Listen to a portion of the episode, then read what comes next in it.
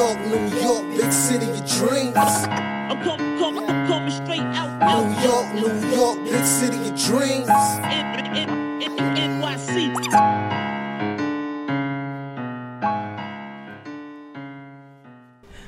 What's going on? This is Jay Ellis from Nick of Time Show. Here giving you that Knicks talk just in the nick of time. And it's time to talk about something that's a little bit long overdue, but we, but we you know, we do things on our own time here on the Nick of Time Show. So let's get ready to talk about it. You already seen these Knicks rookies a little bit in action um, in the summer league games, but we brought our draft analyst expert here with us on Nick of Time show to really get into the down and the dirty and the nitty gritty of these draft prospects. Um, so let's get into it, man. But before, I, first and foremost, let me introduce a familiar face. It is the man, the myth, the legend, the guy with the stats and the facts.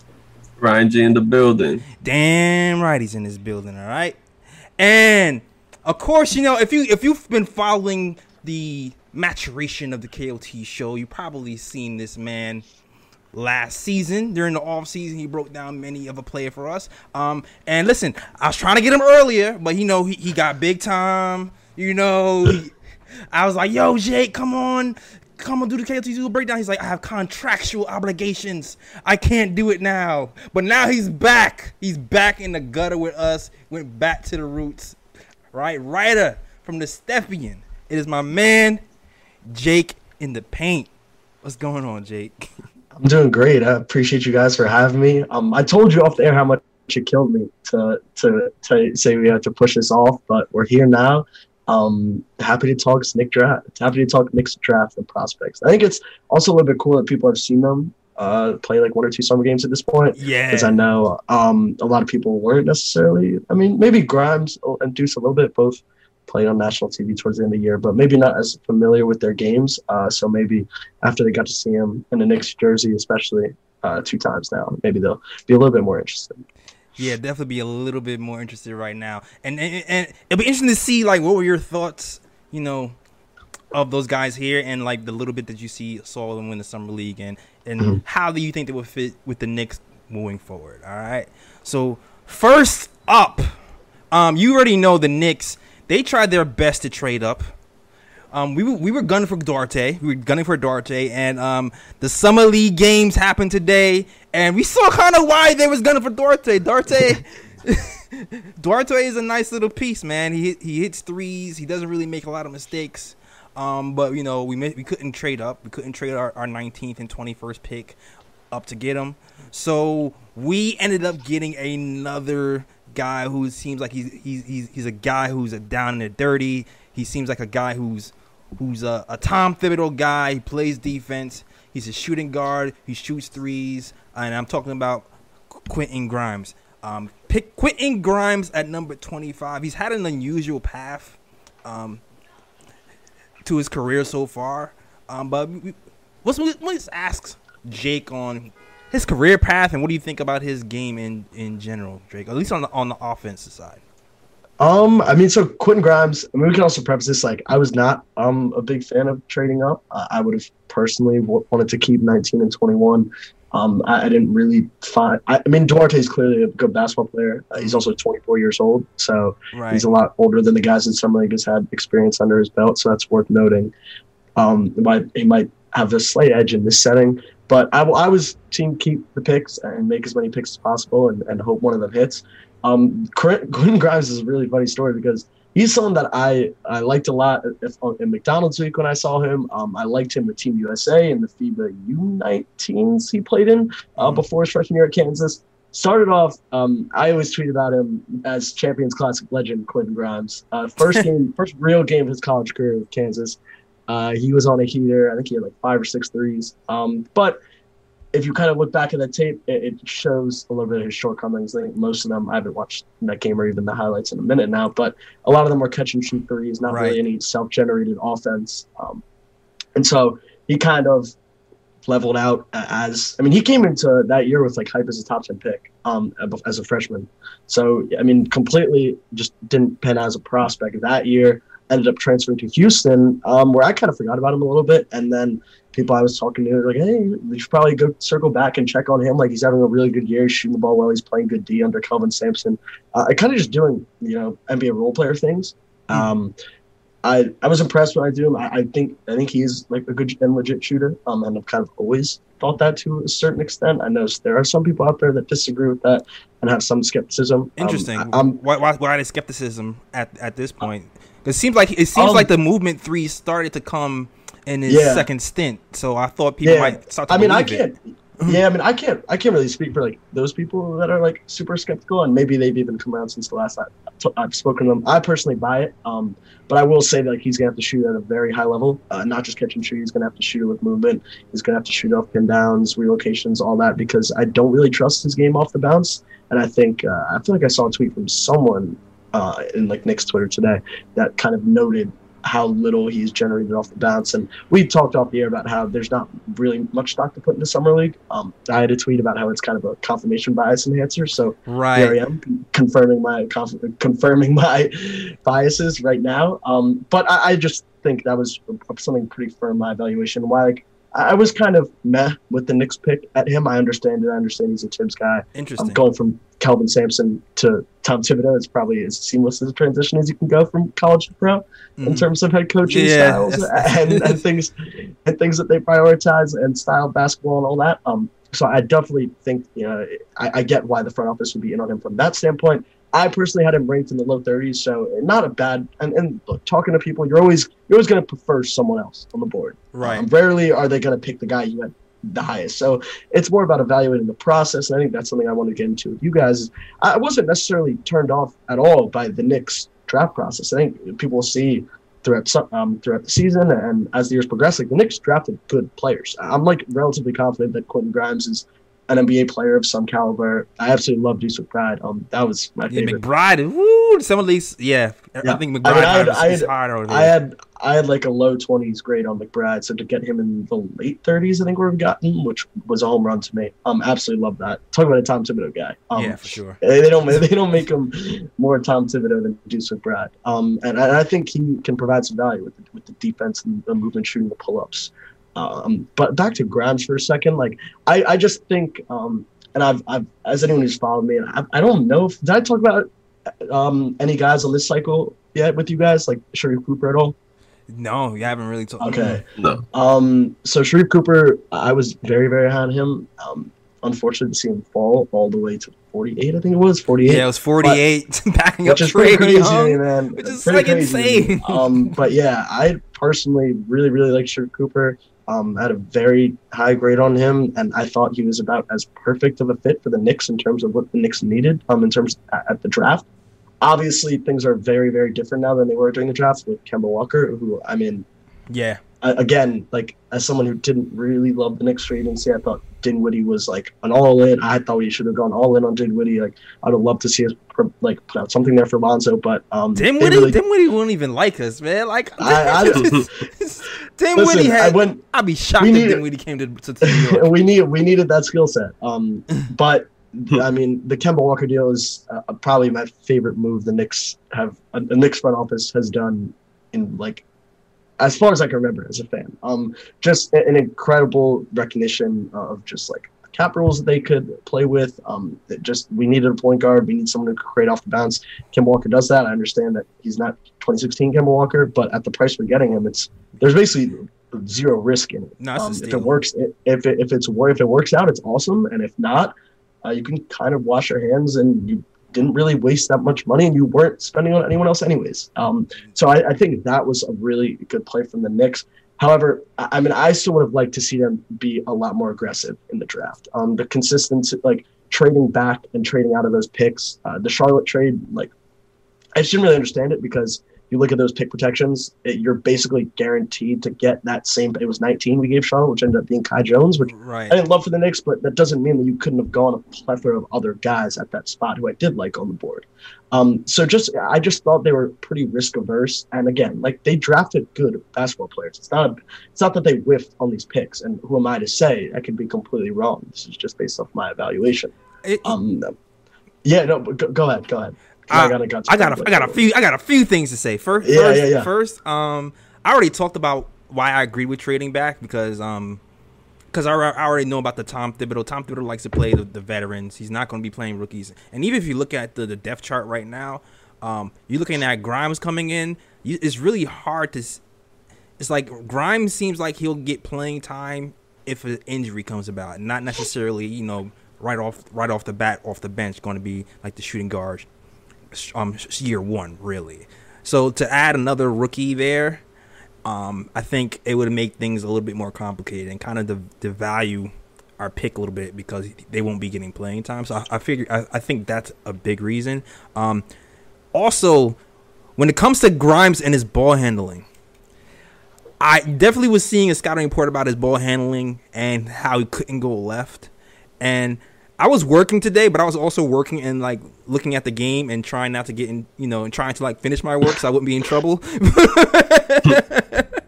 and I did notice, and I did notice that I think there's a scouting report out on Grimes that he can't go left. And I, I, I feel like I noticed them pushing him left in today's game, and he still tried to cross over right and get himself into trouble. And it seems like he, that's a big obs- That might be a big obstacle for Grimes moving forward. Just tighten up that handle, t- and Yeah. to getting these shots off. Man, would you agree? No, I mean you hit you hit the nail on the head. Like I, I don't. I mean I didn't have it in my particular notes that he was heavy going right or they force him left. But I mean absolutely a point of emphasis from him is that he doesn't have much juice off the bounce. Um, that is. And I, I just I don't I don't mind him. He was a guy where like you can only be so low because there's a good chance that that skill set and that size and that frame that he figures something out and he sticks somewhere. And I, I would have think I would have thought he was a home run pick for someone who was a contender. But I'm just looking to add another guy, um, right? Because I think you you look at playoff basketball, and I'm, I mean, from a philosophical standpoint, I tend to prefer wings and, and shooting guards who can really attack off the bounce and run a second side action, all those good things. But um, again, when you get to like your eighth and ninth and tenth guys just showing up depth on a contending team who just hey, we're gonna need a guy who can guard two to three positions, Right. knock down threes, space the floor for us. Like that's Quinn Grimes. Um, I'm like fairly confident that he has that translatable skill set, but there's just not much upside there. And I thought the Knicks, my kind of issues stem from I had I it seems like I had a different view of Knicks' future and the current roster than some other Knicks fans and maybe even the front office. And again, I don't want to come over here and say like I'm right, you're wrong. Um, this is just my personal view based on how we look towards the end of the season and the current roster construction. Um, I, I thought the Knicks were in a, a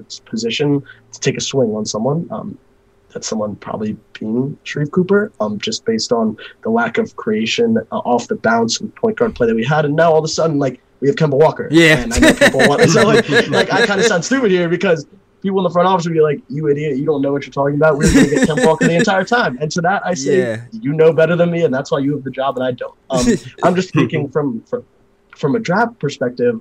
I thought the picks were a little too risk averse for me, um, considering who was on the board. And look, I, I mean, I got a little bit lower on Keon Johnson, but I, that's a swing. Um, I, I'm not sure that's some swing I would have loved, but again, it just kind of shows where your process is. And I, I, the Knicks were a little bit too content for me on draft night, um, with the trading back, the the taking Deuce and, and Grimes, who are probably good NBA players, but don't offer much upside. They don't directly address your needs. And I think this is where I differ from some Knicks fans. And I will kind of push back on this point a little bit more. I don't think the Knicks just need shooting. Um, because you it doesn't matter if you can hit catch and shoot open shots or you can hit catch and shoot shots if you can't generate them in the first place. So Yeah. I, I think a lot of Knicks fans were saying we need shooting, we need shooting, we need shooting. Trey Murphy. Um of course, Trey Murphy. Yeah, he goes right before us. Today. Yeah, Uh, and, and this I is know. why another reason why I was like, okay, 19 pick is gone, Trey Murphy is gone, fine, because that was on my Yeah. that was on my board. He was on my board, like for sure. And like you know, if you if you're at 19 and you get Trey Murphy, that's fine. But I mean, the buzz that the Knicks need to trade up and get Trey Murphy, like Trey Murphy is good. He's a very good catch and shoot shooter, as he showed today, and he's good size. He's a good athlete, and he plays good defense. Um, great. Uh, he's gonna be an NBA player for someone. But his offensive arsenal was kind of pitched as this like this is what the Knicks need. When in reality, it's like Trey Murphy can't. h- h- The weakest point of his game right now is self creation and attacking closeouts that like he gets run off the line. Right. And so he while he's very reliable from catch and shoot, like the Knicks still don't really have like to me the Knicks problem was not I don't think the Knicks shot themselves out of playoffs. I think the Knicks like lacked so much actual creation that their offense was just so completely shut down that they had nowhere else to go. Like you look at this isn't a Houston Rocket situation where the Knicks generate all these wide open threes and they miss 27 in a row. Um, the Knicks couldn't generate an open shot. Right. So right. that's that's where I kind of differed from uh, a lot of people I saw on the timeline. I don't want to group like all Knicks Twitter's dumb. Like there are a ton of smart people on there that I engage with all the time, but I just think sometimes people get caught up in just these general skills. The Knicks need shooting. Yeah, the Knicks yeah. need Floor spacing. When it, you got to look at how these things come together. Yeah, I, Yeah. I, I agree with you. You- You know what? I did see. I, I, I, hold on, Ryan. I think you wanted to say something. I know you've been quiet for a second. Um, Yeah, I, I that- did. Oh, all I, right. I did see something that said that. Mc, I'm sorry, Brian. I did see something that said that. Um,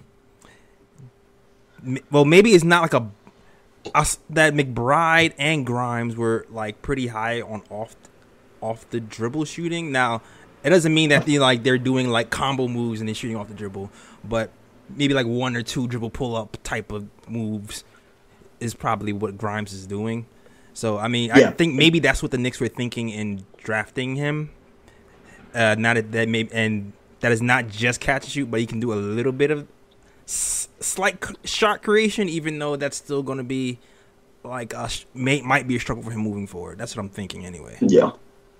Yeah, and um, just I just wanted to add this right quick because I think Jake made a pretty great point about the Knicks needing shot creation. Because remember, like we were we were talking about it too. Like after the series against the Hawks, we were talking about what the Knicks really need, and I could and I'm pretty sure we both mentioned like Yep. Knicks need somebody to create shots on offense because the offense is stagnant. Yep. And then again, you know, even after the draft, like you know, we agreed that it was a pretty good draft, drafting Grimes, McBride, etc. But I'm pretty sure we also said that you know, like what the Knicks need, like we still need somebody to create shots. And yeah, So it's like so it's like yeah, we were satisfied with the draft, but it's like at the end of the day, it's like if we don't have anybody to like create open shots for these players, you know, it's gonna be it's gonna be pointless drafting these guys. But you know, you know, like um Jake said, like we were able to get Kemba Walker, which helps, which is gonna definitely help on offense Absolutely. uh, from the from the point guard position. But so it makes the Grimes and the McBride pick, you know, look better than you know maybe the, maybe it originally looked to you know people that thought that the Knicks needed to draft somebody from the draft who was you know a point guard who could you know create shots for the players and this and that.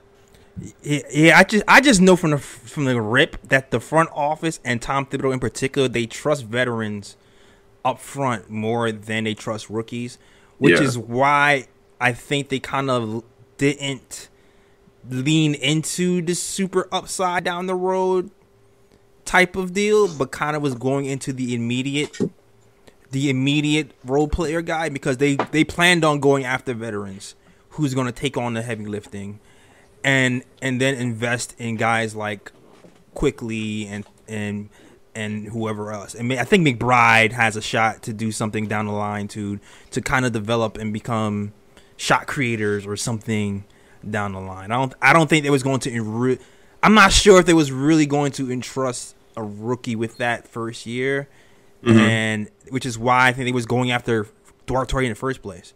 You know, like Yeah, like No, no, one hundred percent. That's and and you guys like that's kind of what I was getting at. And well, what what I will say is the Knicks draft look makes a lot more sense, and uh, it's a lot easier for me to digest and comprehend after free agency. Um, Right. It the the draft kind of, but if you're viewing the draft in a vacuum, which has its pros and cons, and probably is unfair to the front office considering it's an off season. Right. It's not just the NBA draft, and especially when these two things were so close together. It's it, like, but I will say is. It, I completely agree with you guys, and it does seem clear that the Knicks are, are pretty hell bent on trusting their veterans and, and investing in the rookies that they already did draft. Which again, you can't say they're wrong for doing, but there's also a balance in you know maintaining your competitiveness, but uh, also being realistic about your standing in the rest of the league and especially the East. I don't know where you guys stand on this particular team. I think they're probably going to finish anywhere from six to ten. Um, like there's a wide range of outcomes the teams I have off the top of my head that are probably that I think are probably safe bets to finish ahead of us. I can go with Brooklyn. I can go with Milwaukee. I can go with Miami. Mhm. Um, I'm gonna say Philly because they have some of the best players in the league in Joel Embiid, and they're probably gonna get something if they trade Ben Simmons. Again, you never know what happens with Atlanta, but like those are four teams. Um, and then you have the Atlantas, the Boston's, the Toronto's. What we don't know what Chicago will look like. Uh, it, like the East is really, really good. And while I do think the Knicks probably improved a little bit last year from last year, I don't, I don't necessarily think like they're they're all the, the sudden like Eastern Conference contenders, which is completely fine, by the way. Like that is okay. Um, I'm not here to rush timeline. If God has anyone, you follow me, the opposite I'm trying to do is rush timeline. I've been praying for a slow Knicks rebuild for my entire life, and like we're kind of getting there. So I feel a little bit hypocritical knocking them, but I just my main takeaway from the draft, and again, I cover the draft. Um, I don't cover the NBA as much as I would like to, but you only have so much time. So like, what I know is the draft, and I know who else was on the board. Right. And what I can say is just there were other upside gambles to me, at least. Um, Jaden Springer is another one who went 28 to Philadelphia. Um, like Jaden Springer, someone I wrote about on the Stepien. Uh, it's a little bit complicated as a prospect. Like, is he a shooting guard? Is he a point guard? Is he a combo? Is he just a small wing? But what you get with Jaden Springer is like you get a lockdown defender, so you get that defense that you that we're talking about. He's super young. He was the youngest American player in the class. So there's a little bit of upside there. And from like a skill standpoint, um, the shot is a work in progress. I think it's coming it's coming along, but like he is a like really strong slashing combo who has like an interesting upside as like a combo creator. And like right. I would have just liked to see something there as like a gamble because we're being realistic here. Like you guys were talking about this. Um, it's probably unrealistic that both Grimes and Deuce are going to get like real Yeah. minutes. Nah. Um, Yeah. uh, it's probably unrealistic, right? He is definitely So- unrealistic. If if we're being real like realistic about the depth chart and the minutes and the distribution and we're trying to get to the highest ceiling as possible then we're probably also acknowledging that these players that we scooped up from 25 to 40 are probably going to be playing spot minutes filling in for injured guys maybe Right. coming off Yeah. the bench Exactly. so so then my counterpoint would be hey if these guys are probably only there to share up the back of your rotation why are we being so focused on win now guys why don't we just get the get like let's take a gamble um and throw them in the G League for some reps get them and again if they're going to be playing these same minutes I just think it's a little bit more important to value the long term while also saying like hey look if you're like the Warriors the Warriors at 7 14 and like if they took Duarte at like, and again, I think they probably wanted to take Duarte at 14. Right. right. Um, like I would have understood that because they're in a position to like genuinely win now. They have Stephen Curry. They owe it to Stephen Curry um to win now. And but the Knicks, like we can both agree that between the guys we signed up for agency, the, the young prospects we already have, the guys we're going to bring back anyways, like this is a pretty crowded roster already with a lot of continuity. So that's that would be my point is that Yeah. if these guys are only mm-hmm. going to play uh, be on the outside of rotation and they're only there to share up minutes when they're asked to and they're not necessarily going to be relied on, then why are we valuing the win now and safe skill set and- and, just go for the go for the swing? And I have a theory on that too. I definitely have a theory on that too. I don't. I don't know if you want to say anything, Ryan, because before I get into my theory. I, no, I mean, you know, the way Jake broke it down, like, it, it made me get a new perspective. Like, I think I agree with Jake because even though I did like the Grimes and McBride pick, it's like, okay, if we're gonna have a crowded roster and these young guys aren't gonna get much minutes anyway, yeah, why not swing for the defenses and see if we could, you know, get somebody who might potentially, you know, be a like a you know, a greater player in the future that got high upside that could potentially help the Knicks, you know, put put them over the top within like the next two to three seasons. Like, right. like I, I understand Jake's point of view. Like it, it made me get a new perspective. Like you know, like I get it. Like maybe the Knicks should have taken that path. Maybe.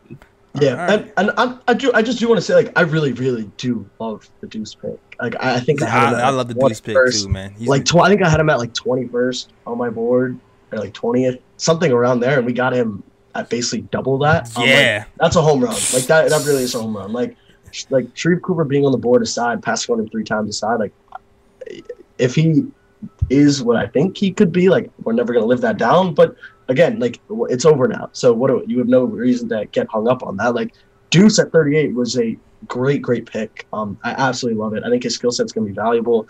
Um, I'm Knicks fans are already talking about his deep, like the defense. yeah. is Defense incredible. is yeah, crazy. He's crazy off the ball with, with some ridiculous instincts and just team defense rotations, um, super lateral hips, quick feet, quick hands, and then the offense um, coming along as a passer. Um, he's got a ways to go there.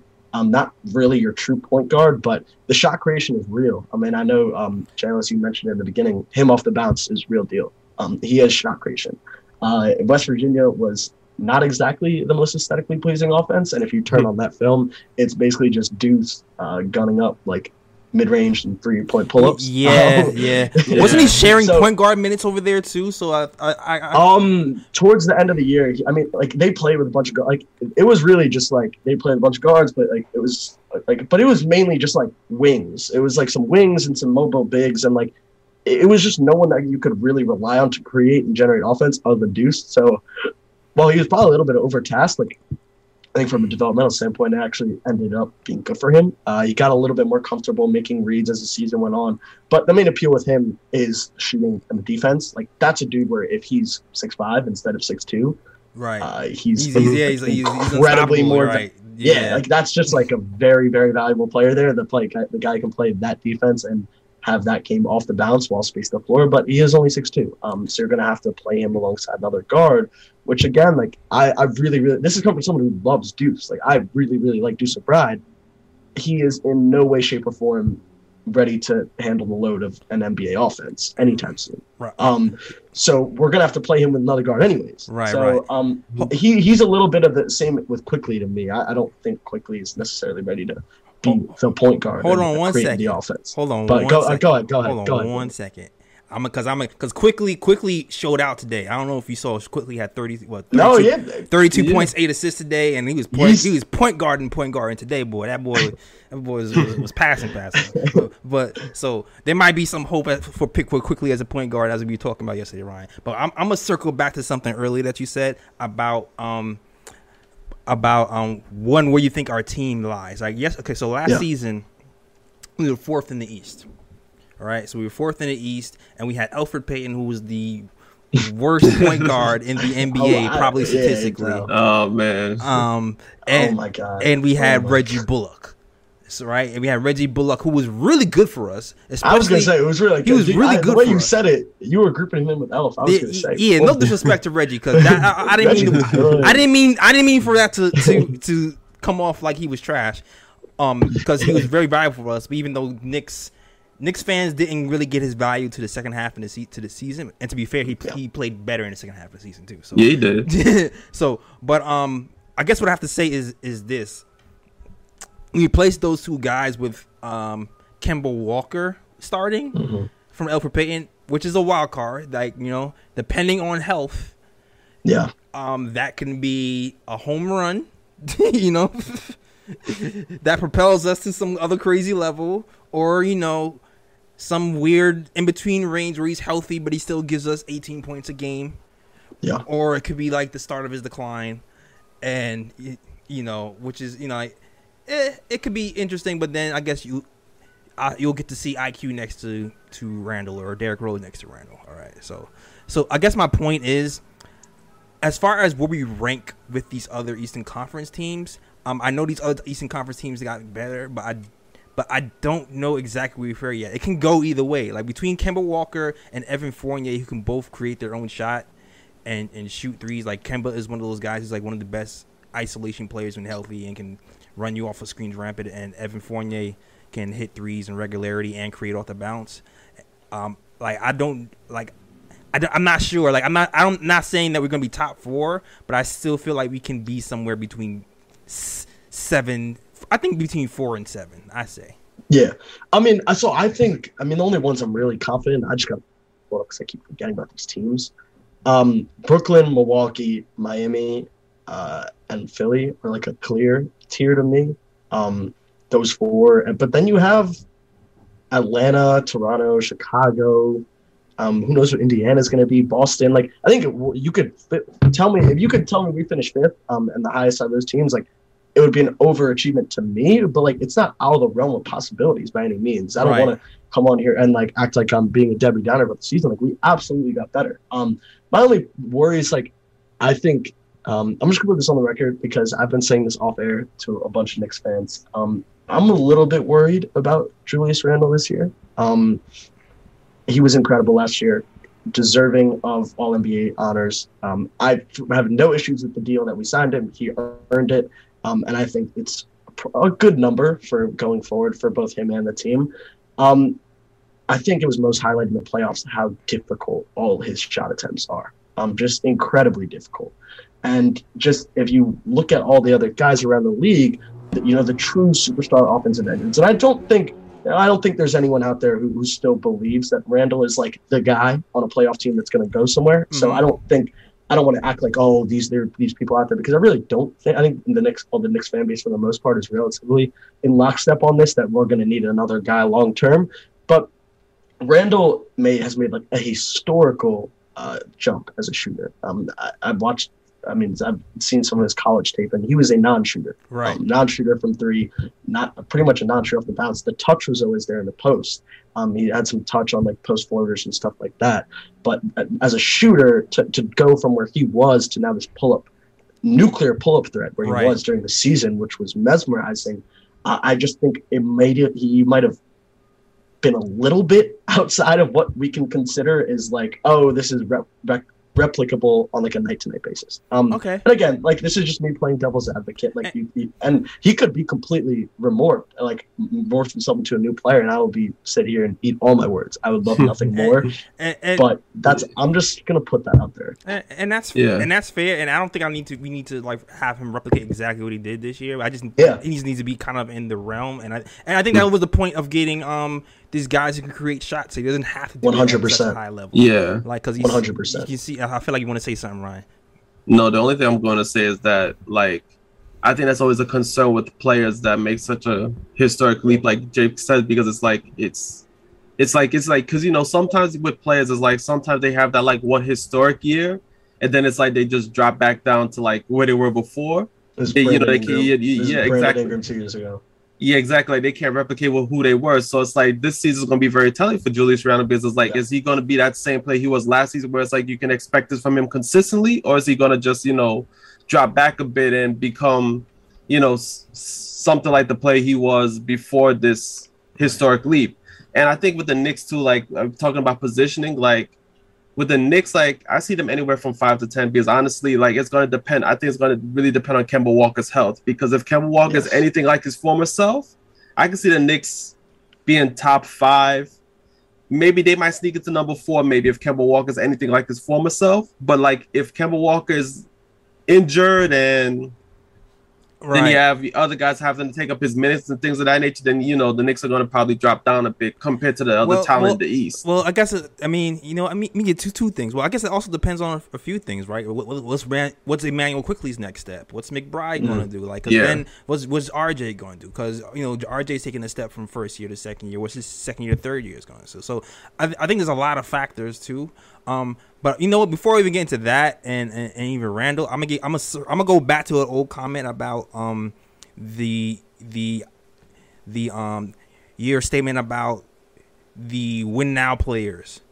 I, I think for me, what I see is happening is they're trying. I feel like the Knicks are trying to remain flexible, um, and that's why they're trying to draft as much as win now players as possible. Because like if you notice, even like the guys, the, the contracts they dealt, they dealt out in free agency, they were all kind of movable contracts, and I like as soon as Steve Stoute joined the Knicks, he he he kept saying, "Yo, I want big fish here. We're going big game hunting." So I feel like they're going into the season feeling like we had a great season, and they're not looking at they're not looking at it like we're going to take a step back. That's not what the Knicks are thinking. The Knicks the Knicks are thinking we want to build on the success. And to build on success, we need to, to put pieces on there who contribute immediately. And even if we trade these um, team friendly there's like Noel, and um Noel and Fournier and uh why am I uh Burks? If we move those guys, we still need to have some guys who can kind of step in and kind of play that role if we trade those guys for LaVine or whoever they have their eyes on in the future. That's that's Yeah. what I think. No, I mean that's absolutely absolutely like a reasonable outlook, and it's probably I mean it makes the most sense if if that's what the Knicks are if that's why they drafted them, then I'm relatively okay with that because that means you have a plan in mind and you are going to be aggressive in executing that. And that was probably my biggest qualm with the Knicks on drafting that is I just kind of thought they were a little bit too content.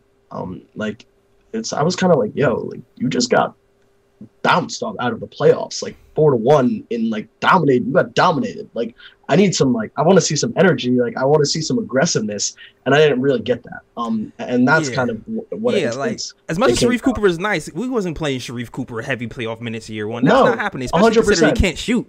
And and Right, there right. was double and triple teaming Julius. So like I get the long term prospect, but like Yeah. they're not. They're just gonna have Sharife Cooper in there trying to No, have no, the- I'm give him the 100. percent. And so, and again, and like that's why I kind of like leaned on someone like Jaden Springer, um, who I think like is look, you don't need to like the thing with Sharife is you want to give Sharife the ball. Um, if you're playing Sharife, you want to give him the ball. Jaden is not like that. Um, right. like I said, the shot's a little bit of a work in progress, but he can make some money off the ball. He can be a cutter. He, he can hopefully space the floor a little bit, but he's going to provide value on the basketball court at some point, with also having that upside and age in his back pocket. Um, so I, I just think the Knicks could have balanced things a little bit better. But again, like I get the Right. Grimes pick, I really do. Like I get it. Um, he was what the Knicks got him at 25. I had him at 31 or 32 on my board. Like, okay, fine, it's fine. Like it's fine. Um, uh, like I have no real issues with that. And then the Deuce one we talked about was is the one that value. you like. That's the one you Yeah, had. We, so- we, we, so- we in lockstep with Mc, with McDeuce. With, I said with that. So again, and this is kind of what I want to hammer home. Like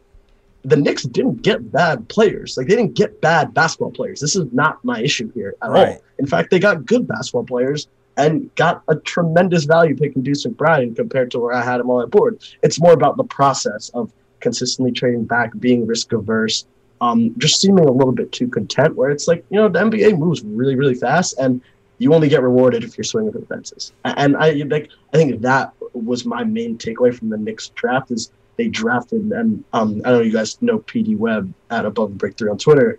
He said I think he said on one of the podcasts I was listening to that and I couldn't agree more. I was like furiously nodding my head as I was driving the car listening to this.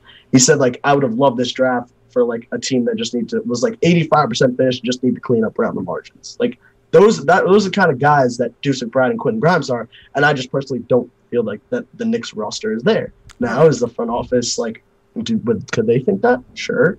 Um, but I think they did address some things in free agency that again contextualize the draft, like signing Fournier and signing Kemba. These are release values for what for Julius now. Like it doesn't have to just run through him now.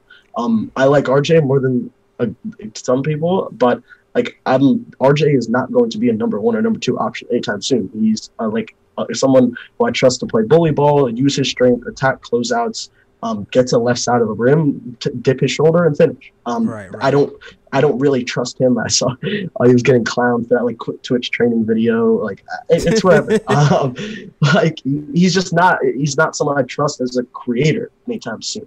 Um, which is okay. Like that is very okay. He's going to be a good, a very good player that I'm extremely happy to have on our basketball team. You know, let's, let's But- get into McBride. Let's get yeah. into let's, Yeah, let's, but we let's- talk to we can talk Deuce. We can talk yeah, Deuce. let's get into McBride Um, because all right, so so far when it comes to, to Grimes, you're kind of shaking on Yeah. him. He seems like a three and D guy, but you're not you're not sold on his shot creation and, and his ball handling. That seems to be the biggest need of contention. Um, Yeah. It seems like he's shown some movement shooting, but maybe not enough for you to, to, to really buy it um, long term. Mc, Mc, um, McBride though is is the guy. Who, who seems like a tough guy? He, bro- he broke his leg playing football, so you, t- you know he's already showing that toughness. Yeah. He kind of showed out a little bit today in the summer league.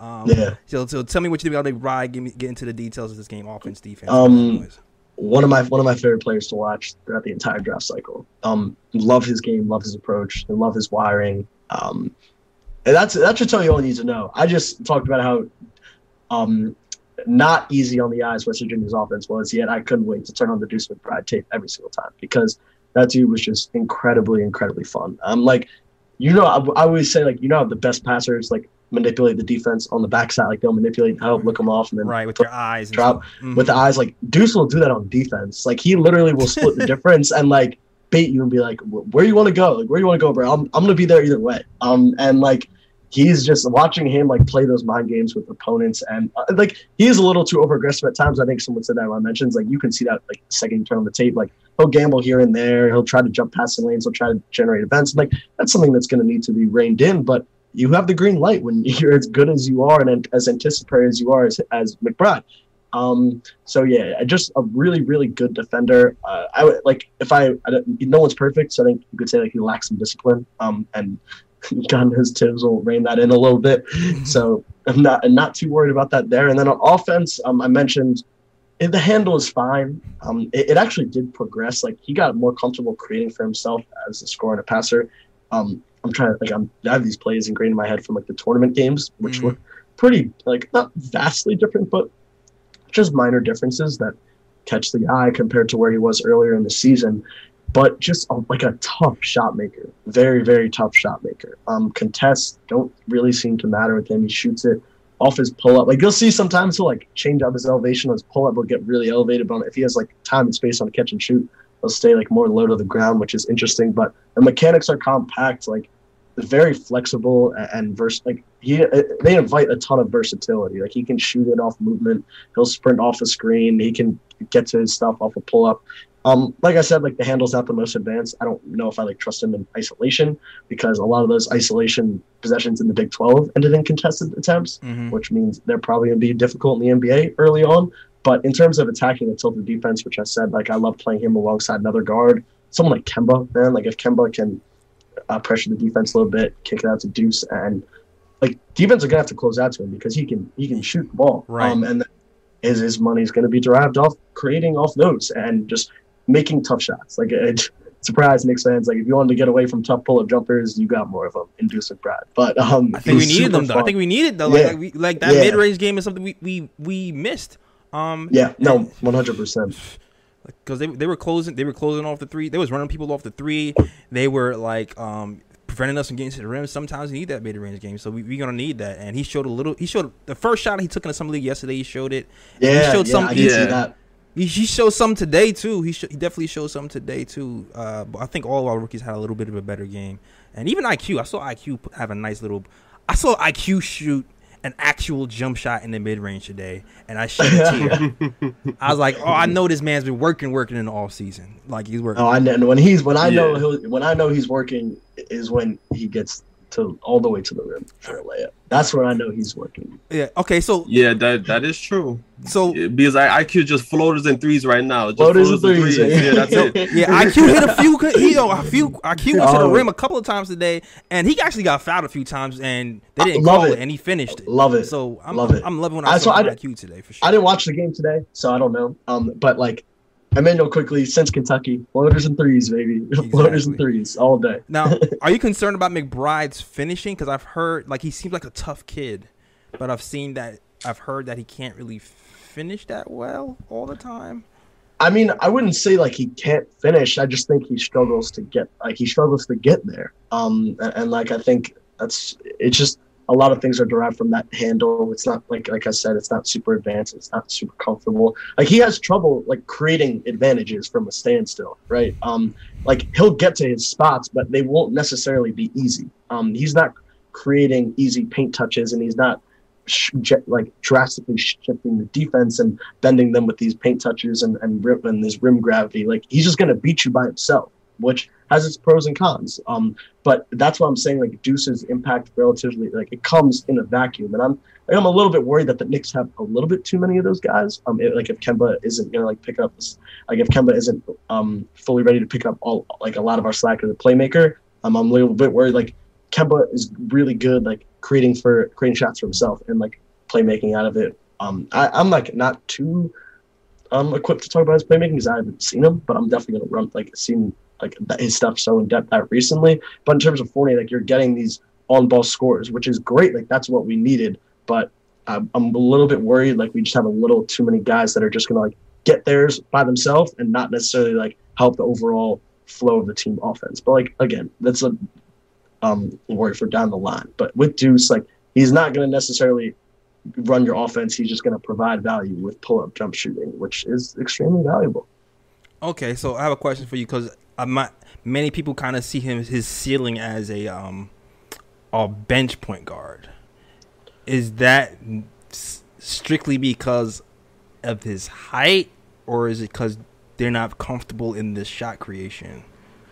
I mean, I would like if if you're gonna tell me like I, I don't think Miles McBride is like I mean again I hate capping ceilings on players because they make us look stupid all the time. Um, so what I will say is like I would not personally feel comfortable in like saying Miles McBride is going to be an NBA starting point guard. I just think he has a lot of ways to go as a playmaker, a lot of ways to go in terms of reading defenses, in terms of manip- like actually manufacturing consistent offense. Like that's the biggest thing for me uh, of the, of your offensive engine. Can they consistently generate easy looks? And I kind of just talked about how he struggles to do that. Could he get a better handle? Um, he's pretty bursty, but could he tile these things together and make leaps and bounds? Sure, he obviously could. Um, I, I think like Deuce McBride, like I said, like I think he could be a starting like off guard. Um, like I think that would be like his ceiling. I think it's a, a little bit because I, I don't really view him as like a bench point guard anyways. Um, Okay. I don't really view him as someone who's going to come in and run your second unit because I don't want him running my offense. Um, it's more about like I just want him to do his thing, which and his thing is get to his spots, provide value as a shooter and a pull up shooter especially, and be, guard the other team's best player and make or not maybe not even guard the other team's best player because I want him roaming off the ball and just do your thing on defense and make tough shots on offense. Like I don't I don't really see him as a point guard is my kind of thing. Like I see him as an undersized off guard, which again back to our point, like if he's six five, this dude is like all of a sudden incredibly valuable. And not that he can't be at six two, but again it's just a little bit harder. But why I put push back on the bench point guard thing is I don't really just I don't really see him as a point guard anyways. Okay, all right, All right. All right. And so he, his assist numbers were kind of decent. Cause you know there's, there's tiers of point guards. There's the point guards who can, like you said, they're like the um, they're the the Trae Youngs of the world. Uh, those guys who can like manipulate the defense with their eyes, head fakes, and see the play before it reads. Then there's the point guards who, who you know, the drive and kick, uh, can kind of see the advantage when it happens, but not necessarily m- manipulate the defense. Um, uh, so and then it's like the the point guards who are strictly scoring point guards. Like, I don't know. I, is he? Where would you put him? I kind of I feel like he's kind of in this maybe the second realm. You know what I'm saying? Like he can kind of make a um, a pass uh, sometimes, bef- but he's.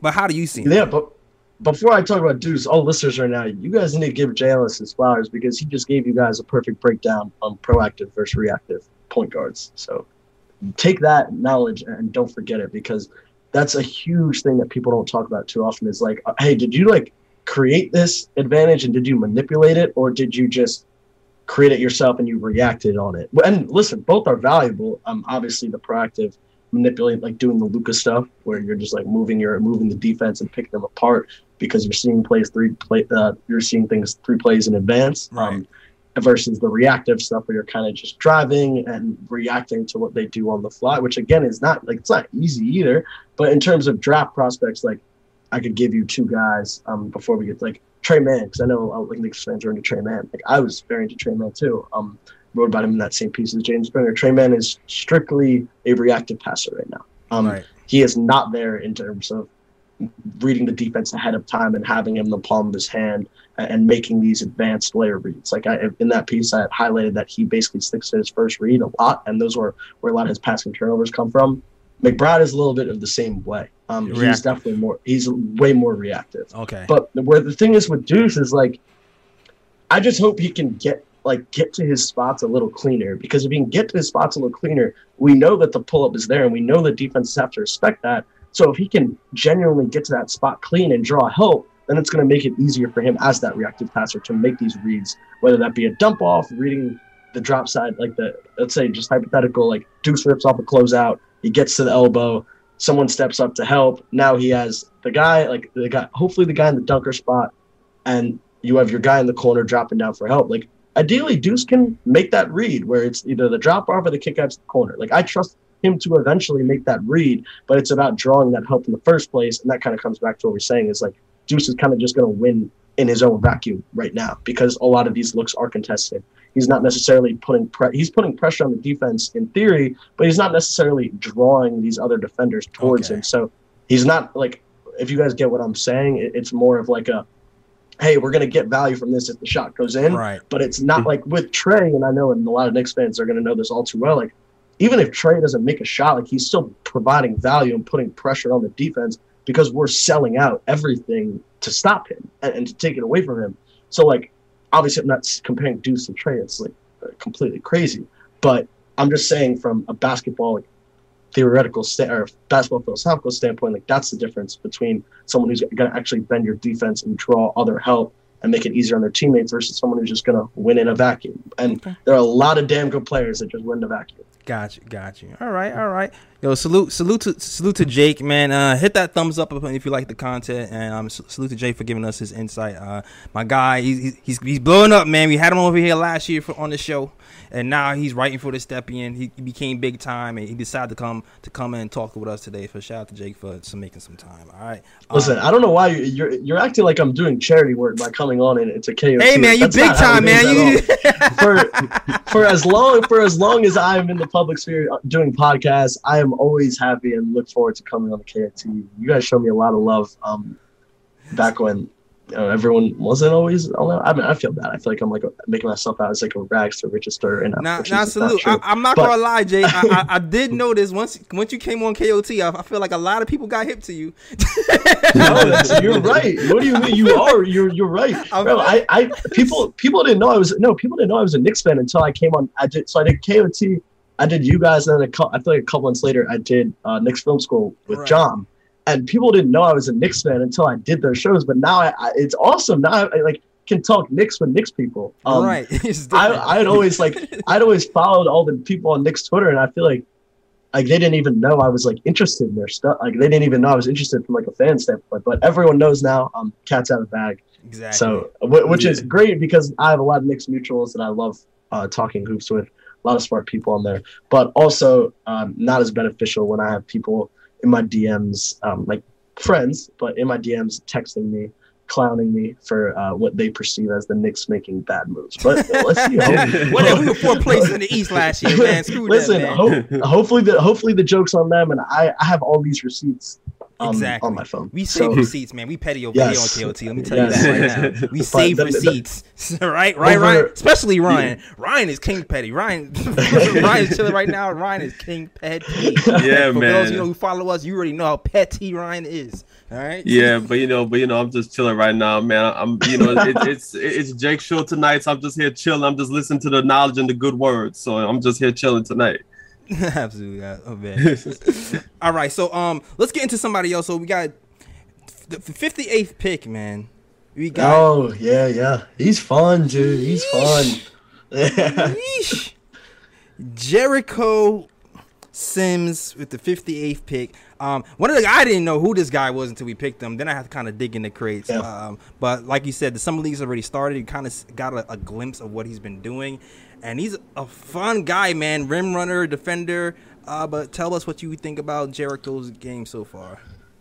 Um, well, Jericho is just one of those dudes where like he he was kind of testing the waters. He didn't know if he was going to enter the draft or not, and then it's like, oh, we're going to get this guy at the combine. He's going to get to jump for everyone, or we're going to get this guy in a clutch pro day, and, and like he's going to get to hit his head on the rim. Like he should probably keep his name in the draft. Um, at 58, why not? Um, you know, I made a promise to myself this year. Anything after 45, you swing. Um, like if you just, I, I'm letting a lot of people are like and draft. Like this was me last year because you spend all this time watching every single guy. You're like, why, why didn't they pick this guy at 40, at 51? It's like look back at the old drafts. Like none of it really matters. Usually, sure, you have your guys here and there, but if you get an NBA player in the back end of the second round, you won. Um, which is why I love the Jericho pick. Um, I think there's a chance he's an NBA player. I, I'm not like Yeah. I think a lot of Knicks fans like we need him in the rotation right now. Um, I don't know if I'm ready to say that. I, I, I think he has some eerily similar qualities to our, our friend Mitchell Robinson in- terms of Yep. being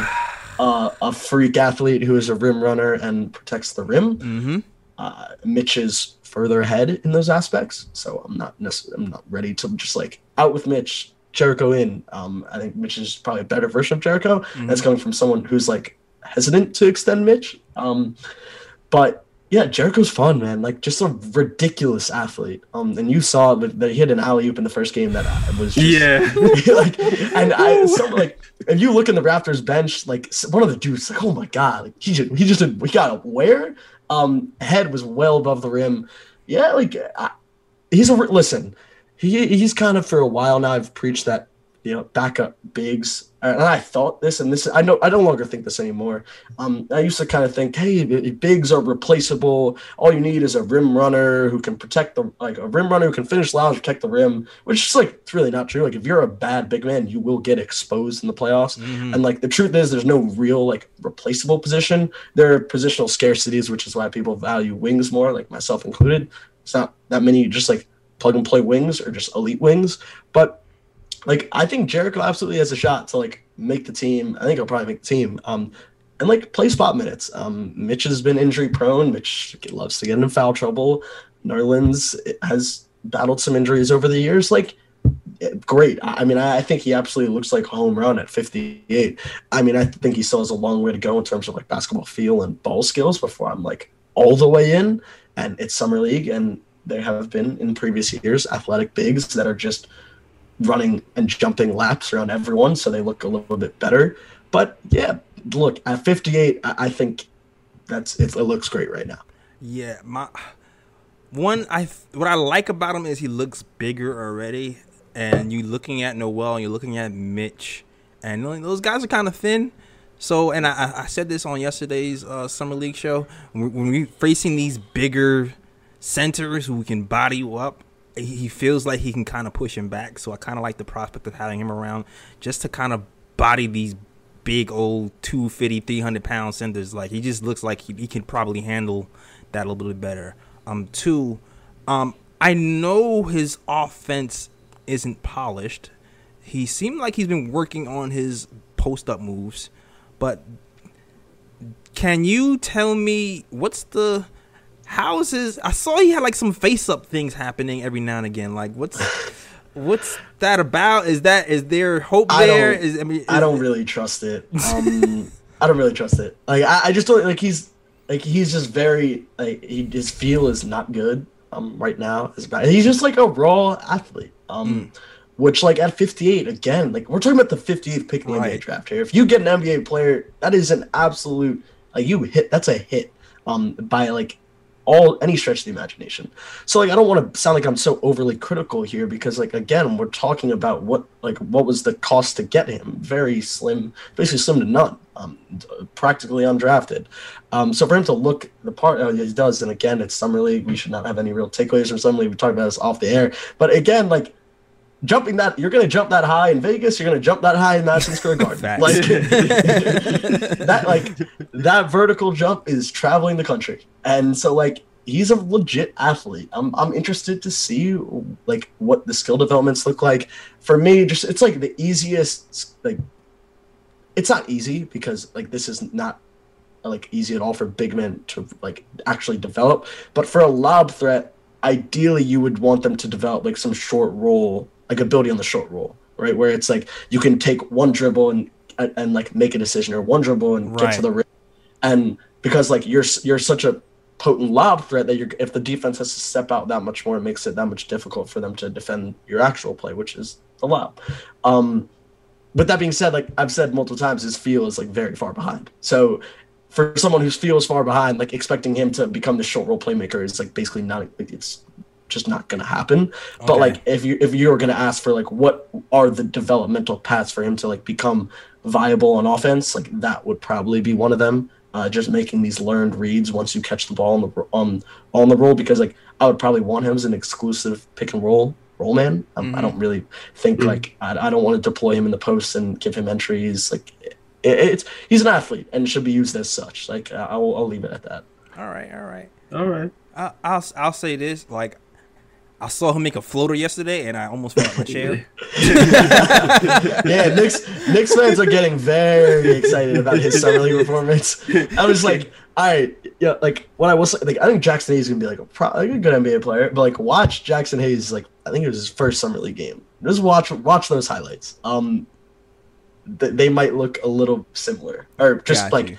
Jaxson. Basically, Jaxson had like twenty seven points or twenty six points because he was just like seven feet tall, ridiculously fluid, and like no one on the court was in the athletic stratosphere as him. And like, don't get me wrong, Jericho is like even like a, like a top percentile big man athlete in the NBA level, but it's really different, man, in terms of strength, mobility, schemes. Uh, it's just different. The league like is very, very different once you once you like actually get to the regular season, let alone the playoffs. Okay, let me let me ask you this then. Okay, it seems like another skill he has seems to be like a switchability onto, and I think that's what made me a little more excited about him on the defensive end Yeah. because that's what we had in Mitch, and where Mitch, not to say Mitch can like you know lock down Kyrie Irving for, on a switch, but you know he's not going to get lost.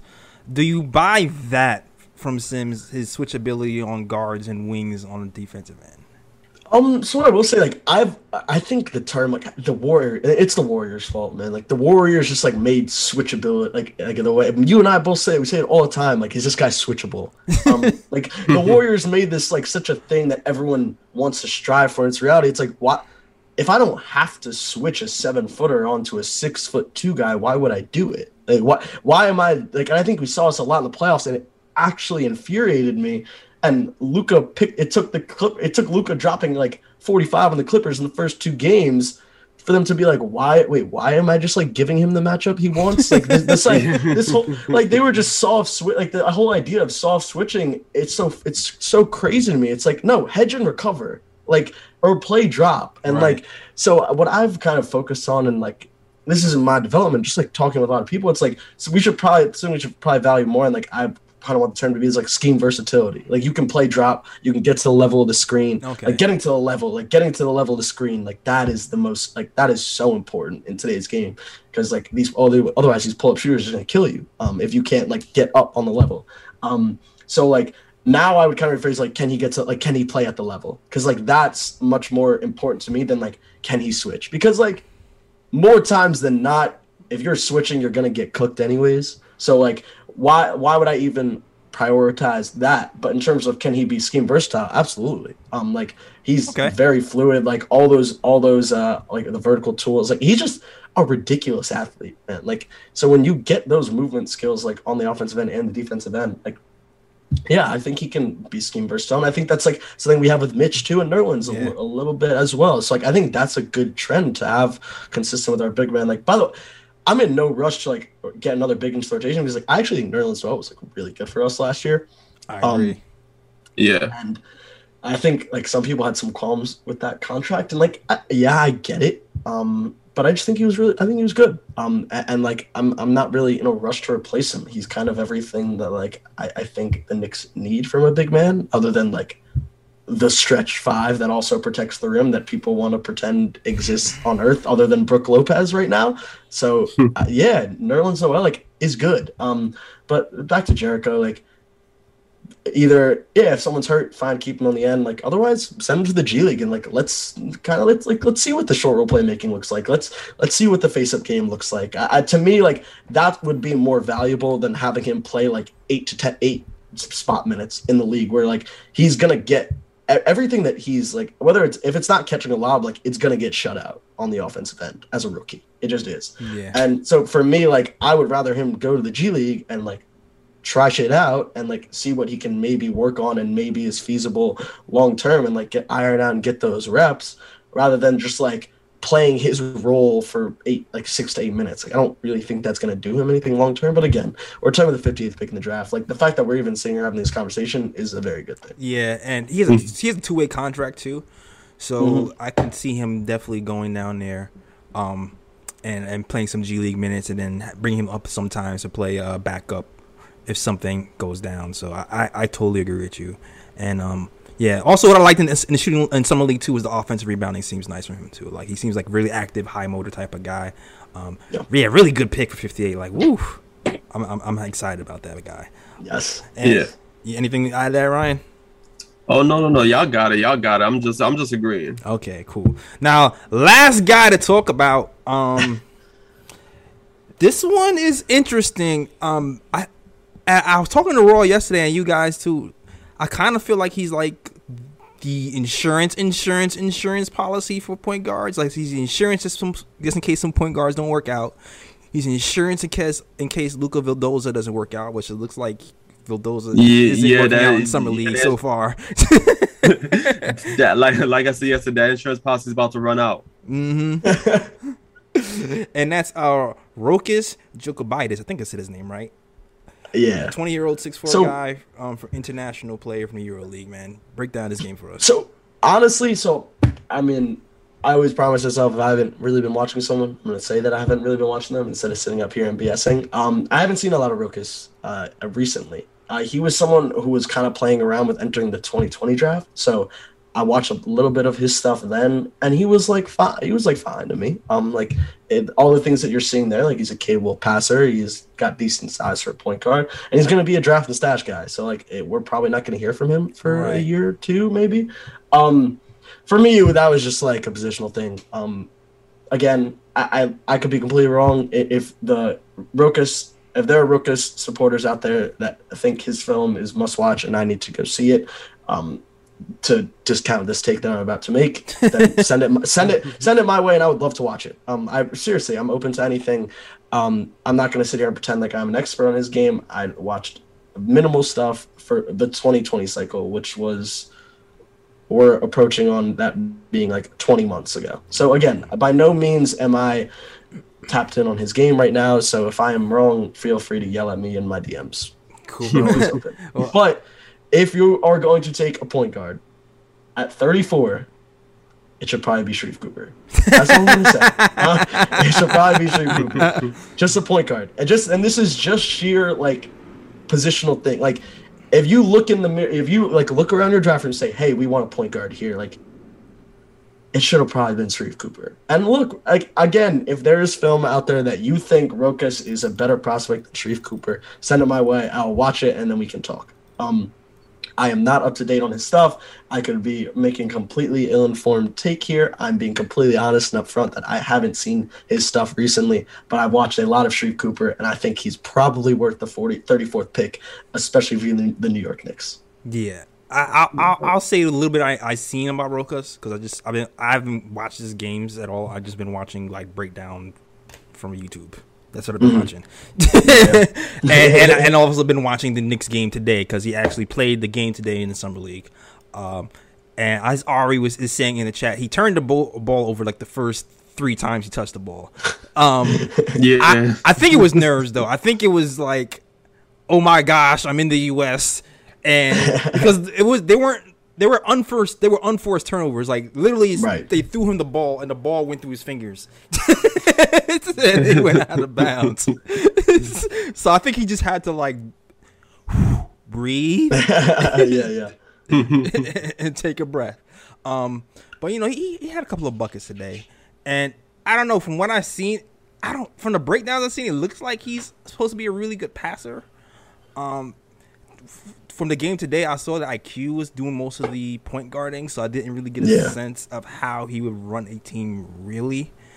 But it's supposedly he's supposed to be a really, really good high Yeah. passer. the pass the passing is what I remember um from from when I was watching him during 2020. But like he was someone honestly I, I like it was like is he gonna stay in? Is he not gonna stay in? Um he was pretty borderline uh, and I didn't just didn't get around to him this summer. Um so yeah, but I mean I'll certainly be tracking him overseas and we'll see we'll monitor the contract situation um, when he when if he ever comes over um keep up with his stuff overseas. But yeah, that's my Yeah, only take yeah. on it. But again, I, I they picked Deuce McBride for four picks later, so I'm exactly. not gonna be too upset. exactly. But yeah, from Ro- from Rokas, from Rokas, it seems like he's a high level passer, uh, catch and shoot three player, standstill, straight up catch and shoot three player, and um, a lefty guy.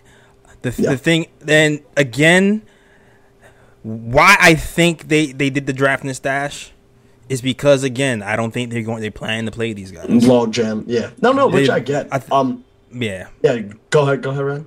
Oh, and also, um, and also, it's, I think it's the money thing. Also, I think it's also money. They're they're nickel and diming these picks to try to get money to sign the Kemba Walker, who was like who's going to be Yeah. what like a nine million dollar deal. Like they saved two million dollars by two million dollars by shipping off the um the uh, nineteenth pick, right? And then they also probably saved a, mill or so um, by keeping a, having a draft and stash guy. So that's probably not going to go against the cap this year. So, uh, so my thinking is, all right, we'll, we'll have some talent that'll be overseas, and then we'll save some money on the book. Maybe that might be like three million dollars you could give towards Kemba, who's going to be able to help uh, Julius Randle immediately year one if he is indeed healthy. That's I that's what I think is happening. Yeah, no, and, and again, like taking back to the top of the podcast, like, yeah, in, in the moment, I was so um distraught with the Knicks kept trading down, trading down, trading down, um, and now, like, I had no idea they wanted to get Kemba Walker. So Right. like that's just a perfect example of like you don't know what's going on. Um, like just you don't know what the oh you don't always you don't always know what a long term game is. Um, so again, while in the moment I was like annoyed with the trading down, the trading down, like the guys that I wanted them to pick were there at 25, 34, 30, 38 anyways. Um, like Jaden Springer, Jared Butler, Sharife Cooper, like Right. guys like that, they were all there. So uh, like honestly, we can just like forget the trade down thing because that was clearly a part of a bigger picture to get Kemba Walker. That's fine. It was more about like the actual picks that were made. Um, yeah, that, that's kind of what I got. Yeah, eh, yeah, yeah. yeah I, I mean, I th- overall, I think we'll be fine. I think we'll be fine. I, I trust this front. You know what? I'm going off of what happened last season. We were fourth in the East last season. Did we have these guys who supposed to be capologists, guys who can, you know, who understand the cap better than anybody, who who mm-hmm. make moves six, seven, eight moves ahead. So I'm even though even if I don't understand it, I'm giving it the benefit of the doubt just because of what the hell happened last year. like it's like, oh, that that came out of nowhere. We we made the playoffs. We have cap space. We signed Kemba Walker out of nowhere. All right, there must be a plan. All right, cool. I'm gonna I'm gonna just look at the I'm gonna just look at it, analyze it, and and see what happens. Not get too deep or, or emotional about it. Even even if, even if that does creep in, but yeah. All right, all right. yeah. I I think we've talked about everyone. A part of me wanted to do like a a, a, a summer league recap because the game that happened today. Yeah, earlier today, yeah. because I knew half of you guys. I, I, so I'm gonna just end the show by saying this: IQ did his thing today, man. IQ did his. I didn't see the game. I saw the box score though. I saw the box score. Listen, all right. So, I mean, you know what it is for me with IQ today during the summer league game. Um, I think it's the timing. IQ had eight assists today, eight assists yesterday. IQ shot better today, but I feel like today it seemed like there was a more concerted effort to feed Obi the ball and to run a team offense, um, especially in that first quarter. Uh, he did get a little shot happy in that second quarter, yeah. but I think I think I I think if he's going to do that, and I I, I think if he's going to get shot happy a little bit, I think I want him to get the team involved first, in general, because I I, do feel like it, it gets the team out of rhythm if he goes me first out the gate. And like understand that's the player he is. He's a guy who hunts shots. He's a guy who's going to pull those deep threes, and that's the beauty of having him is he can pull the deep three, pull out the defense, and then force him to react. We saw that happen today. Once he started hitting those deep Nope. threes, they had to close out on him like damn near half court, and he was able to pick him apart just because he hit two or three of those those shots in a row. And that's why I wanted him to try to see some minutes at point guard anyway, just to see that mm-hmm. domino effect that Dame kind of ha- does with Portland. So like I I liked how he played. I liked the shot distri- Not that he played bad point guard yesterday. I just liked the the rhythm of it and the order of how he played point guard t- today a lot better. Yeah. Yeah, man. IQ. Yeah. Go ahead. no, go uh, yeah, I just I just want to add something right quickly about IQ's game today. Like, even his comments after the game, IQ sees himself as a, as a point guard because he he mentioned it loud and clear, saying that I am a point guard. And yeah, IQ had a great game today. You know, 11 to 21 from the field, 32 points, eight assists. You know, he's definitely showing that he can, you know, create plays for other players and this and that. But the only issue I have with IQ and his shot selection today was much better than last game too. I'll give him credit for that. The He only one, the- gunning yesterday. yeah, but but the only thing about IQ is that okay, if you see if you really do see yourself as a point guard, the shot happiness has to go down a bit, and, and you have to get your teammates involved more often and move the ball around more. You know what I mean? If you really do see yourself as a point guard, because right now, even though he even though he had a good game at point guard, he's still a shooting guard at the moment. He still plays like a shooting guard. So, Yeah, but he- but IQ but, but IQ still had an impressive game though. Yeah, I think I've, I've seen him play point guard, pure point guard for a longer stretch today than yesterday. I think that's what it was. Like, like, and, and, like I know he had eight Easily. assists, but there was other points of the game where it wasn't just assists. It was like setting people up, hockey assists, things Yeah, of that bro. nature. Go ahead. This Jay. is at, at the end of the day, this is summer league. Like, he's lying. He's not a point guard. like, he's just not naming a point guard right now. Like, I, I think we can all kind of agree. Like, the minutes we see him in the NBA, like he's not a point guard, and it, it's so okay. I don't know why like everyone's like pushing for him to be a point. It's like no, I'm pushing go for be- him. I'm pushing. Go damn to- but- I'm so this is pushing. what like I and this the th- I think a lot of people last year were pointing like pushing for like point Quickley because that they thought that was a way to like get Elfrid out of there. When like in reality, we should have been like bench Elfrid. Like and this has nothing to do with quick. Like I would love to have quick get more minutes. I thought he should have got more minutes in the playoffs. Like I thought we absolutely lacked shot creation out of anything out of anyone and like. He has some juice. Like the kid has fire. Um, he just has some fire coming off the bench. So I really like him there. Um, just come up, just being another offensive option who can get like that pull up pull up three is gold. Like that pull up three is gold. Yeah. Um, it, it really drag like as you guys mentioned, dragging the defense out and then making plays out of that. Um, and that's that's got to be the plan for him. But no, at the moment he is not a point guard. Like we can get that abundantly clear. Yeah, I'd say I'm, I'm gonna say this. If you have a power forward who can shoot threes and and and get get decent in the mid range, and if you have like, I don't necessarily think to win, you need a hundred percent pure Jason Kidd point guard on your team all the time.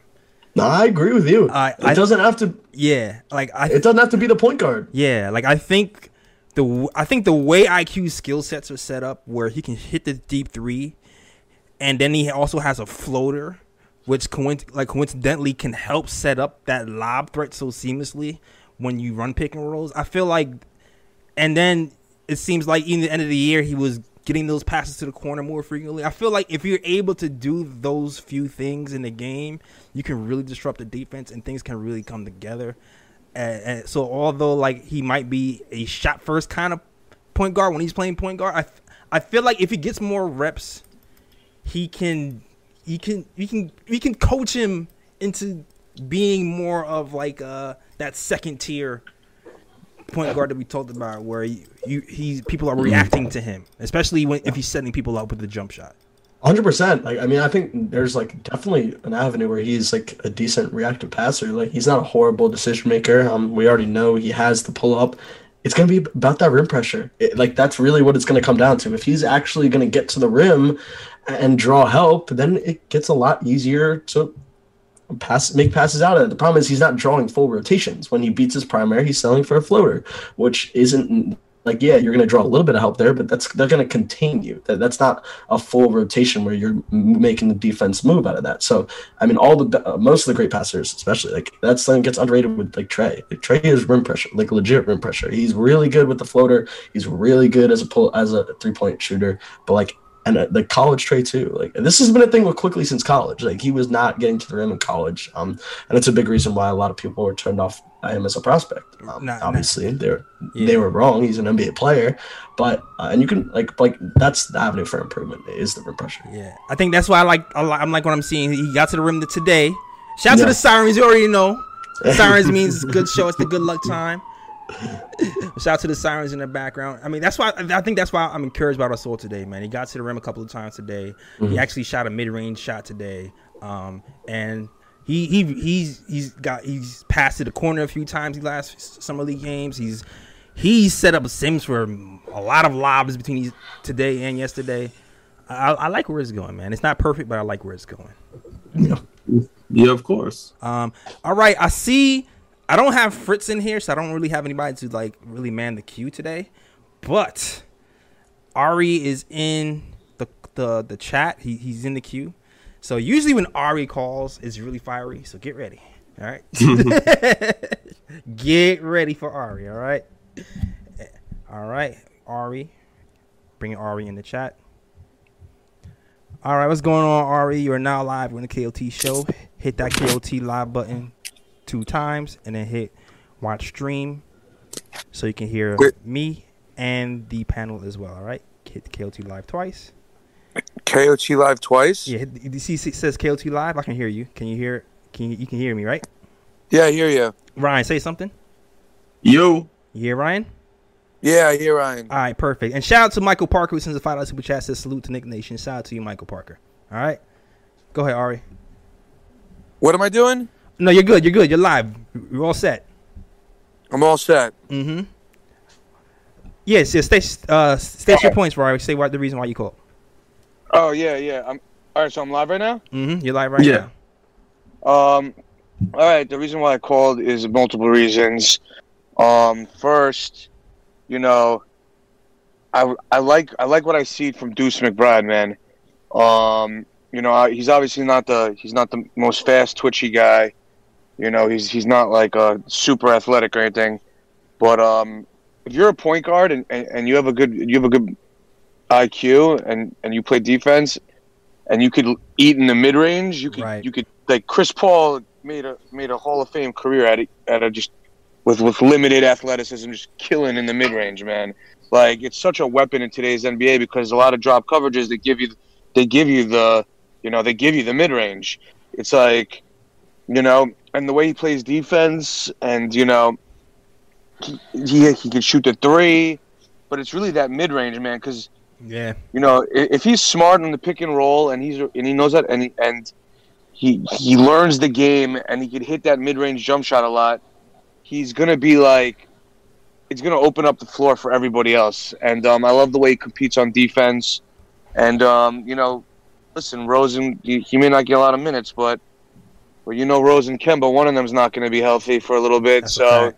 I'm sure he's gonna get his time his time to shine. And um, you know, and he plays good defense, man. So, you know, I just think that I think the mid like Tony Parker used to kill the mid range, Chris Paul killed the mid range, Paul Mhm. Pierce killed the mid range. It's like that's the shot teams give you in the NBA, man. And it's like, you know, then once once they once they shut down the mid range, then then he can take it to the rim because you know it just opens up the, the whole game for him. Um, so I, I'm very impressed with him. Um, you know, Jericho Sims, man, I have no idea how that guy dropped 58. It's I have crazy. no clue how that guy dropped 58. Just even if he can't play, just off his athleticism and his and his body and his size, it's like, you know, there's a lot of like really raw players that get drafted in like you know the top 20, tw- any every year that get drafted in top 20 That's true. that have no skills that just that are just super athletic and um you know just have like you know crazy long wingspan or something like that. So i don't understand how he dropped to 58 um i think it's the nba just not not prioritizing the big man anymore. I Mm, feel like they, they just don't they, like the big the big man has just kind of gotten lost. Um but you know I, I think that was a steal. Quentin grimes you know he hasn't shown me much but you know he's pretty active. I, you know you can't take summer league too seriously so correct. i'm not worried about that. Um but yeah i think sims man i i, I don't see i don't see how he uh doesn't play. Like like he's good, obviously he's going to play for the Knicks for at least 50 games or whatever they let him the two-way contract lets him.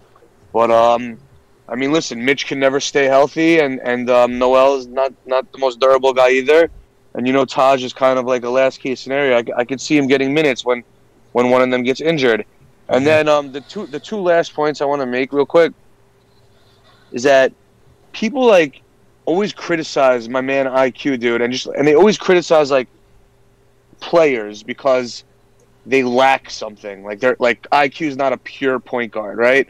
Dude, like what it- like what does that mean? Like James Harden's not a good defender. It's like no there's no player in the NBA who's perfect, right? Right. You got to just embrace you got to instead of instead of trying to instead of trying to fix his weaknesses, which he should try to fix his weaknesses on, Thibs should be putting in a position to double down on his strengths, man.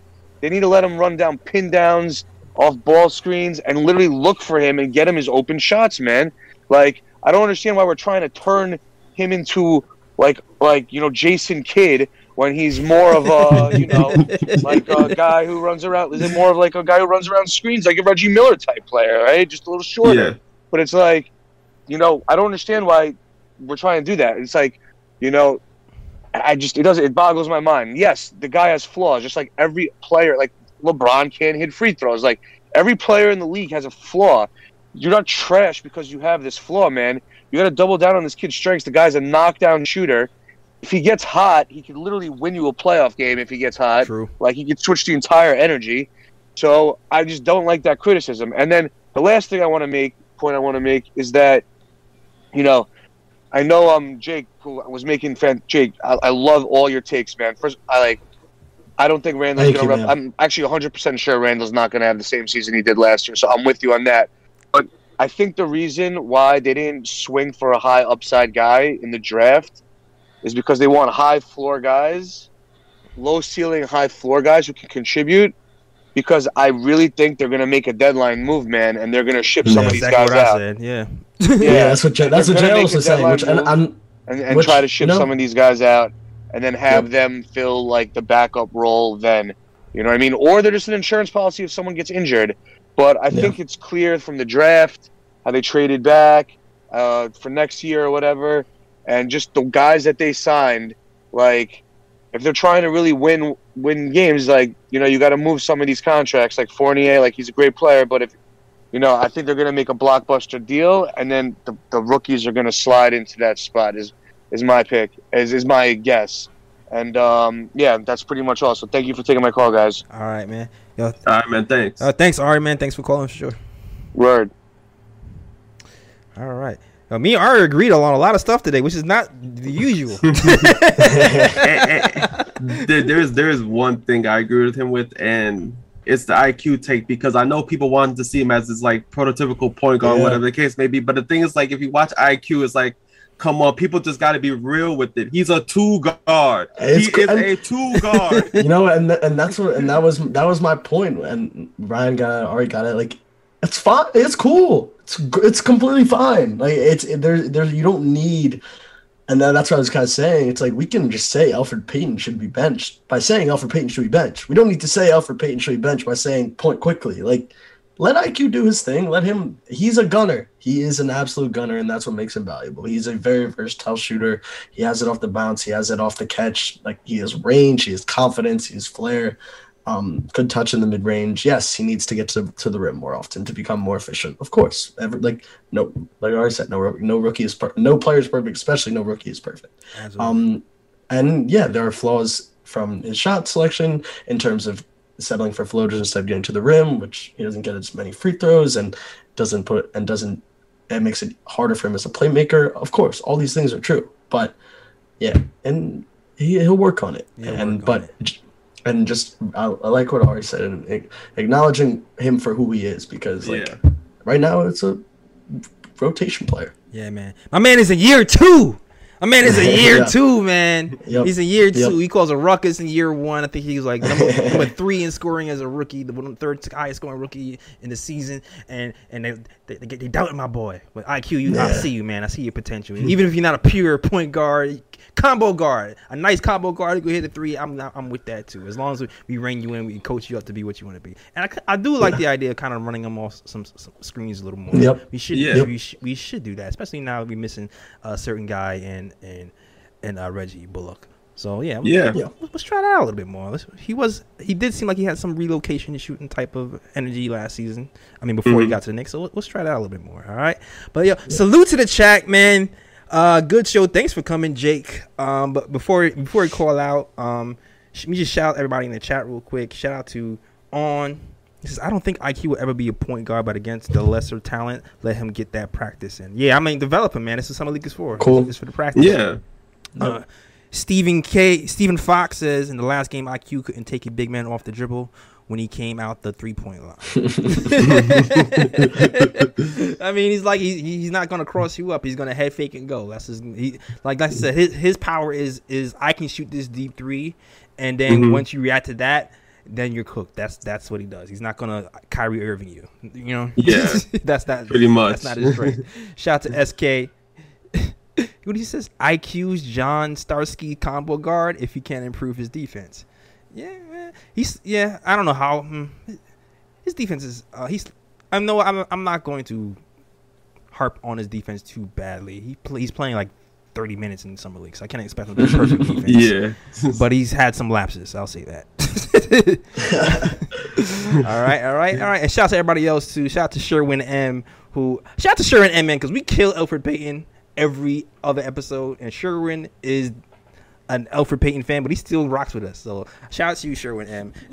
shout out to Steven. Yo, yo, to be honest about it though, like I be reading some of Sherwin's comments, like dude is knowledgeable. I'll give him that. Like he does make some really good points, you know, when I do read his comments All right. while we're doing the show. So yeah, big him up for that. Yeah. All right, he'll, shout out to you, shout out to you, and everybody who has a different opinion. It doesn't even matter. It's, it's basketball talk. I like I like challenging myself in different opinions. And shout out to Stephen Fox and everybody else who's rocking with the KOT show. All right. Oh, shout out to you too, Adele. I see you, Adele. Man, everything is well over here. All right. That is our show. Let's just let's just let's just wrap it up, fellas. Wrap it up. All right, Jake. Let them know where can they find you, sir. Um, you guys can find me tw- on Twitter at Jake in the Paint. Um, I've been running through some Peach Jam. EYB, the EYBL Peach Jam was a couple weeks ago. Uh, for those that aren't familiar, it's, it's most of the top high school. It's one of the top. It is the top sneaker circuit, um, in my opinion, in the country. They had all the teams down there. A lot of the best rising seniors and rising rising seniors and juniors in the country um, going at it. So I, I've been watching and catching up on a ton of that, and I'll have some words out if you're interested in getting scouted on the draft early. So those that those would be focused on the 2023 draft. So a couple years away, but if, if you're interested in dipping your toes in a little bit early, I should have some words out there by the end of the month. Um, and yeah, all my all my stuff is at the Stepien. Just go follow them. Uh, we have a bunch of great guys over there doing draft work. So um, it's some scouting reports, some philosophical pieces if you're into that kind of stuff. Um, I have some exciting stuff planned for the off season. Going to be digging into some old draft films, some NBA film, uh, contextualizing all that before we get into the 2022 cycle. Which, if the KOT people are open to have me back, I'd love to come on right, and, and talk and talk some stuff when the time comes. But that's a long time away. So yeah, give me a follow at Jake in the Paint on Twitter. I spend way too much time on Twitter. I'm sure, like the rest of us. So hit my DMs, um, reply to some of my tweets if you want to engage, and yeah, that's where you can find me at. Yeah, this guy breezed draft stuff. This is why I like. it's true. I- at the day after the draft started, he was like, "All right, I'm on to next year." I'm like, "Yo, let it breathe, homie. Let it let it breathe." No, like, "Nah, this is what I do, son. Draft every day." I'm like, "Okay, all right, all right, All right. day. Okay, It- killer. Okay." the best best part about the draft is you can always find somebody to watch. There's always somebody to watch, whether that be uh, overseas, young, high school, uh, college, AAU. Oh, there's always a game to watch. Yo. Uh, Oh, here we go. Super chat. SK wanted to make sure we wrote we, we uh wrote this. Frank Hive is back in the building. Because he spent five dollars to let this point be known. He said we should sign Frank to the 15th roster spot over Vildoza. Things that make you go, hmm. my, Um, my only Go ahead. Oh, I'm sorry, sorry to cut you off, Jails. My only beef with that is, like, yeah, I mean, from what I've seen from Vildoza so far, I would pick Frank over him. It's just that Yeah. I don't, I, I just don't know if it's fair for if it's fair for Frank's development for him to come back to the Knicks because if he comes back to the Knicks, it's just gonna be Yeah. a rider bench. So I, it's I like agree with, I agree with you, Rod. Yes. let, let him go spread his wings. exactly. Like it depends if is he getting money somewhere else. That's the pro- that's the question. yeah, nah. Is he getting Uh, money somewhere else? I hope it works out for Because Yeah. Frank. because the way he's looking for Vildoza is looking like he's not going to make that roster. We have until the first game of the season to cut him. Um, so that would leave two roster spots. Then I, I think right, or is there still one roster spot left? But anyway, so if that's the case, I know we have a we have a um, what do we have left to sign? I think we have a room exception left and a veteran. So I can see it's like it's funny. I can see the Knicks trying to sign a defensive guy on the a defensive wing.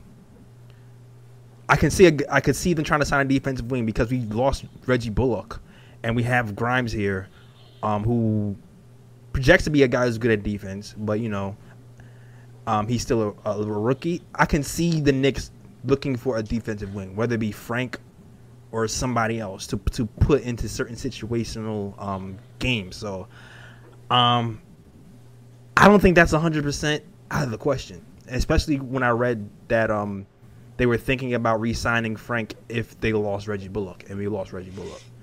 So I like I I know people might be thinking, yo, J- just because Jay Ellis is Jay Hive. Uh, is Frank Hive. if there's a J Hive, that's funny. That's because Jay Ellis is Frank Hive.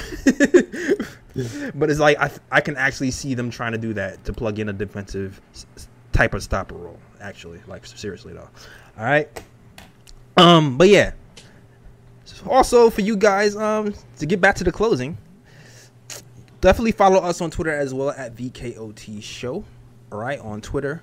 Um, also you already know you know, you can get you can get the, the snapbacks, the KOT snapbacks at the knickoftimeshow.com. Right, just hit that slash catalog. But you can also get our blog there too. Read um some really good stuff from Ken at the knickoftimeshow.com.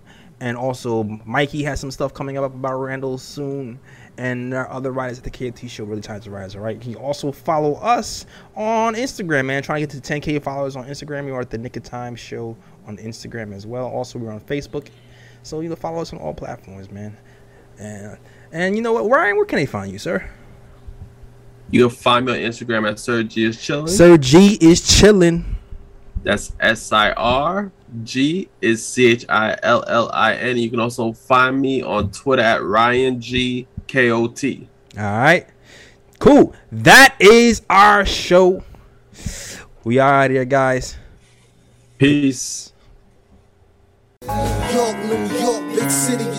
Dreams. I'm coming, coming, I'm coming straight out, out, New York, New York, big city of dreams. N- N- N- NYC.